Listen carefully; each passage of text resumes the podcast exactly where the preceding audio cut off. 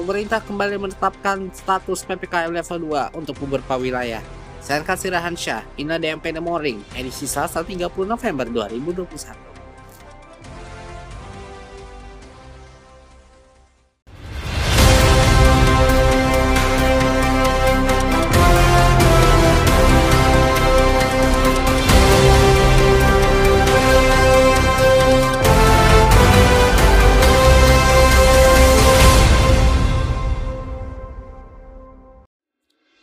Selamat pagi, Assalamualaikum. Terima kasih telah bergabung bersama kami di DMP Morning edisi Selasa hari. Grup boyband BTS direncanakan akan hadir di Batam, Kepulauan Riau pada awal tahun 2022 mendatang. Pastian ini diungkap pada Badan Pengusahaan BP Batam sekaligus Wali Kota Batam Muhammad Rudi dalam sambutannya pada acara Batam Batik Fashion Week atau BBFW Senin 29 November malam bersama dengan Deputi 2 BP Batam Enoh Soeharto Pranoto Rudi mengungkapkan bahwa sudah ada pembicaraan mengenai uh, kerjasama dengan pihak pada selatan terkait jadwal kedatangan para pejabat dan juga artis dari negeri Kingston tersebut. Kedatangan di BTS dalam rangka penandatanganan kerjasama antara BP, Batam dengan konsorsium Angkasa Pura 1 Persero, Incheon International Airport Corporation IAC dan PT Wijaya Karya Persero TBK. Semula penandatanganan kerjasama dengan konsorsium direncanakan pada pertengahan Desember 2021 namun diundur hingga awal Januari 2020. Konsorsium ini nantinya akan mengerjakan renovasi dan pengembangan Bandara Internasional Hang Nadi Batam. Menggarudi dalam keterangan yang diterima oleh tribunbatam.id Senin 21 November lalu, ia sudah bicarakan akan datang idol di Korea Selatan namanya BTS. Pasti kita akan izin kabur dulu soalnya tidak ada masalah, tinggal prosedur masuknya saja. Deputi 2 BT, BP Batam Penuh Soeharto mengungkapkan kedatangan BTS Batam membutuhkan waktu dan proses cukup panjang karena kondisi pandemi COVID-19. Pasalnya pada akhir 2021 Indonesia akan menerapkan PPKM level 3 jelang libur Natal dan Tahun Baru. Rudi sebelumnya mengungkapkan dilansir oleh Kompas.com dalam kedatangan kerjasama juga akan hadir Menteri Pariwisata dari Korea Selatan bersama seorang pejabatnya serta Menteri Koordinator Perekonomian yang bersedia hadir untuk menyaksikan penandatanganan. Menurut Rudy, pihak Korea Selatan keberatan apabila BTS harus menjadi karantina mesti hal hasil tes PCR COVID-19 menunjukkan hasil negatif.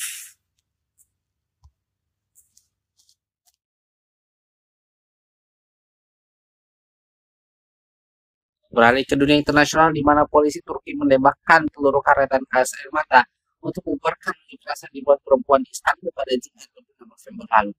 Mereka berunjuk rasa tentang kekerasan yang dilakukan oleh para pria. Ribuan perempuan berkumpul di Istanbul guna memperingati Hari Internasional Perempuan Kekerasan terhadap Perempuan. Mereka membawa spanduk bertuliskan, kami tidak diam, tidak takut, dan kami akan berjuang sampai mendapat apa yang kami inginkan. Beberapa bahkan mendesak pemerintah Turki untuk mengundurkan diri. Para pengunjuk rasa juga meminta agar Turki menghormati perjanjian internasional yang ditandatangani di Istanbul yang dimaksudkan untuk melindungi perempuan. Konvensi Istanbul yang bersejarah itu ditandatangani di tahun 2014 dan menjadi landasan hukum di seluruh Eropa untuk menangani, mencegah, dan mengadili tindak kekerasan terhadap perempuan. Beberapa pejabat dari partai yang berkuasa sudah menyerukan agar perjanjian tersebut dikaji kembali karena dianggap tidak cocok dengan nilai-nilai Turki yang lebih konservatif dibanding negara-negara Eropa lainnya. Presiden Turki Recep Tayyip Erdogan memutuskan untuk menarik Turki keluar dari konvensi di bulan Maret dengan dekret presiden yang maksudkan. Tindakan tersebut menimbulkan kecaman dari kelompok pejuang hak hak perempuan dan juga dari negara-negara barat. Gugatan ke pengadilan atas tindakan tersebut ditolak oleh pengadilan dan penarikan diri Turki disahkan di bulan Juli. Polisi anti huru-hara yang sudah memasang barikade sebelumnya di ujung jalan untuk mencegah rombongan pengunjuk rasa, kemudian melepaskan gas air mata ketika sekelompok pengunjuk rasa berusaha melewati barikade. Menurut laporan harian Cum Cuhuriyet, paling tidak satu orang pengunjuk rasa mengalami cedera. Seorang pengunjuk rasa mengatakan perempuan sudah dibunuh secara terang-terangan. Menurut dia, jika pria bisa menunjukkan pisau di kereta, jika pelaku kekerasan bisa dengan tenang berjalan di antara kita, ini tidak benar. Kami tidak menerima dan tidak akan menerima. Kami akan terus berjuang, katanya. Menurut sebagai perempuan, saya merasa tidak aman di Turki karena pengunjuk rasa Kansu Oskan ketika ikut dalam unjuk rasa di kawasan Istiqlal. Saya tidak merasa aman ketika keluar rumah di waktu kapan saja, tidak masalah siang atau malam. Unjuk rasa serupa juga dilakukan di Ankara dan kota-kota lainnya di Turki. Setelah menarik diri konvensi Istanbul, pemerintah Turki mengumumkan rencana aksi untuk mengatasi kekerasan terhadap perempuan seperti melakukan kajian soal proses peradilan, meningkatkan layanan perlindungan dan upaya lainnya. Kelompok hak asasi manusia mengatakan kekerasan terhadap perempuan semakin meningkat di Turki. Kelompok penggiat We Will, We Will Stop Femicide mengatakan 353 perempuan tewas dibunuh di Turki sepanjang tahun 2021 dengan 409 orang tewas dibunuh tahun lalu. Pada Oktober 18, perempuan dibunuh oleh pria dan 19 lainnya ditemukan tewas dalam keadaan mencurigakan menurut kelompok.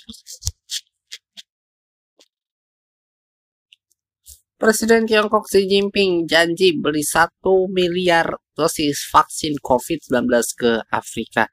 Presiden Xi Jinping pada Senin 21 November lalu berjanji menawarkan 1 miliar dosis vaksin COVID-19 ke Amerika. Janji itu diucapkan Xi Jinping dalam pidato melalui tatuan video ke KTT Cina Afrika di dekat ibu kota Senegal, Dakar.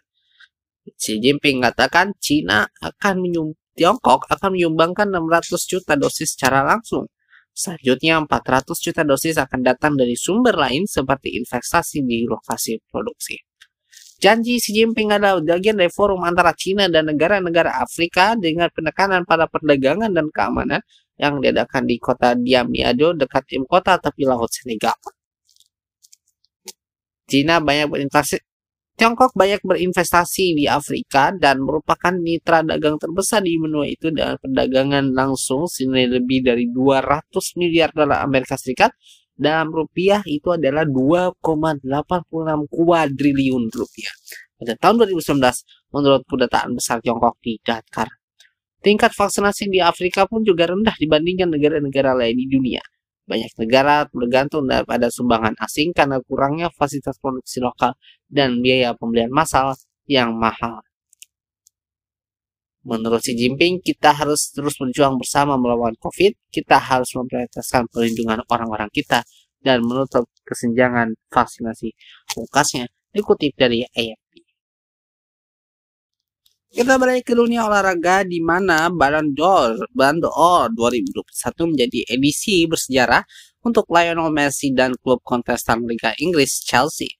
Acara seremoni Ballon d'Or yang telah berlangsung di Theater de Châtelet, Paris Selasa 30 November 2021 dini hari waktu Indonesia Barat dan munculkan nama Lionel Messi sebagai pesepak bola terbaik pria tahun ini. Messi kini resmi berstatus sebagai figur tersukses sepanjang sejarah ajang penghargaan Ballon d'Or yang digagas oleh media olahraga Prancis France Football. Tercatat sebanyak tujuh trofi Ballon d'Or telah berhasil diamankan Messi masing-masing pada edisi 2009, 2009, 2010, 2011, 2012, 2015, 2019, dan 2021 secara diciptakan oleh Messi lantaran dirinya menjadi pemain, pemain, pemain Paris Saint-Germain atau PSG pertama yang berhasil menyabet penghargaan Ballon d'Or. Benar bahwa George Wah pernah dianugerahi trofi Ballon d'Or pada tahun 1995. Namun saat menerima penghargaan, Wah kala itu tak lagi membela PSG dan berstatus sebagai pemain AC Milan. Bukan cuma Messi yang mengukir sejarah pada Ballon d'Or 2021. Klub kontestan Liga Inggris juga berhasil masuk dalam kategori. Chelsea dinobatkan sebagai tim terbaik tahun ini pada ajang penghargaan Ballon d'Or 2021. Sebagai catatan, kompetisi penghargaan untuk klub terbaik baru pertama kali muncul pada Ballon d'Or edisi tahun ini. Ada dua jenis penghargaan baru pada uh, Ballon d'Or 2021 yakni untuk tim terbaik Best Club of the Year Award dan pencetak gol terbanyak sepanjang tahun atau Best Goal Scorer of the Year Award. Robert Lewandowski Bayern Munchen dinobatkan sebagai dinobatkan sebagai pemenang kategori Best Goal Scorer of the Year Award. Keberhasilan Chelsea menyambut status sebagai klub terbaik di Ballon d'Or 2021 disikapi secara sangat positif oleh sang pemain, eh sang pelatih maksud kami, Thomas Tuchel. Trofi yang sangat bagus sebab ini klub. Kami punya tim wanita dan akademi yang sangat sukses. Kami senang mendapatkan penghargaan ini. Kami juga punya banyak pemain masuk nominasi. Kata Thomas Tuchel menanggapi raihan Chelsea di Ballon d'Or 2021. Chelsea memang layak diganjar penghargaan sebagai klub terbaik 2021. Klub asuhan Thomas Tuchel berhasil menjuari Liga Champions 2020-2021 usai menekuk Manchester City 1-0 di laga, laga final pada Mei silam. Saat ini Chelsea juga gagah memimpin klasemen Liga Inggris 2021-2022 dengan koleksi 30 poin. Kita beralih ke informasi utama kita untuk pagi hari ini di mana pemerintah melalui Kementerian Dalam Negeri atau Kemendagri menerbitkan aturan teknis sebagai dasar perpanjangan atau berlakuan pembatasan kegiatan masyarakat atau PPKM di Jawa Bali pada 30 November hingga 13 Desember 2021. Aturan itu berupa Instruksi Mendagri nomor 63 tahun 2021 tentang pemberlakuan pembatasan kegiatan masyarakat level 3, level 2, dan level 1 coronavirus disease 2019 di wilayah Jawa dan Bali. Dilansir dari salinan Inmendagri tersebut pada Selasa 30 November, ada sejumlah daerah yang berstatus level 2. Adapun dalam perpanjangan PPKM sebelumnya, DKI Jakarta masih berada di status level 1. Namun kali ini seluruh daerah di DKI Jakarta memasuki PPKM level 2. Berikut ini rincian daerah yang akan menjalankan aturan PPKM level 2 selama dua pekan mendatang. Yang pertama wilayah DKI Jakarta, seluruh wilayah DKI Jakarta, yaitu Kabupaten Administrasi Kepulauan Seribu, Seribu, Kota Administrasi Jakarta Barat, Kota Administrasi Jakarta Timur, Kota Administrasi Jakarta Selatan, Kota Administrasi Jakarta Utara, dan Kota Administrasi Jakarta Pusat. Berikutnya di Jawa Tengah ada Kabupaten Wonosobo, Wonogiri, Temanggung, Tegal, Sukoharjo, Sragen, Rembang, Kabupaten Purworejo, Purbalingga, Pati, Magelang, Kudus, dan Kota Surakarta, Kota Pekalongan, Kabupaten Klaten, Kabupaten Bumi, Ganyar, Cacap, dan beberapa wilayah lainnya.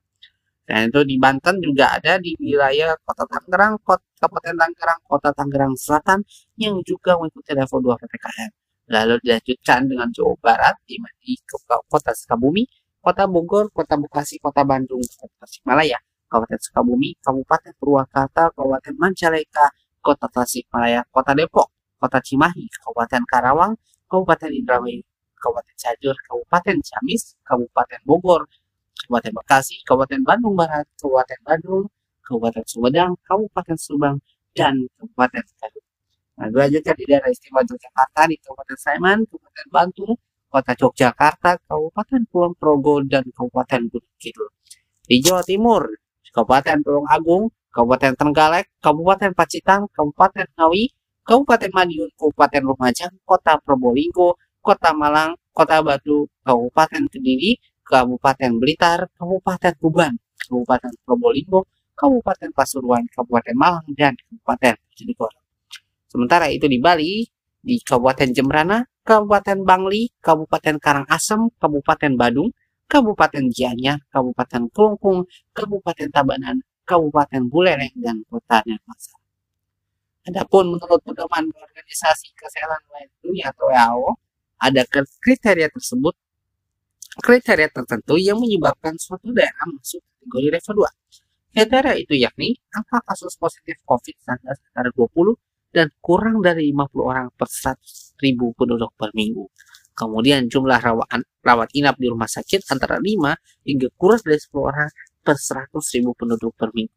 Dan terakhir jumlah angka kematian kurang dari 2 orang per 100 ribu penduduk di daerah itu.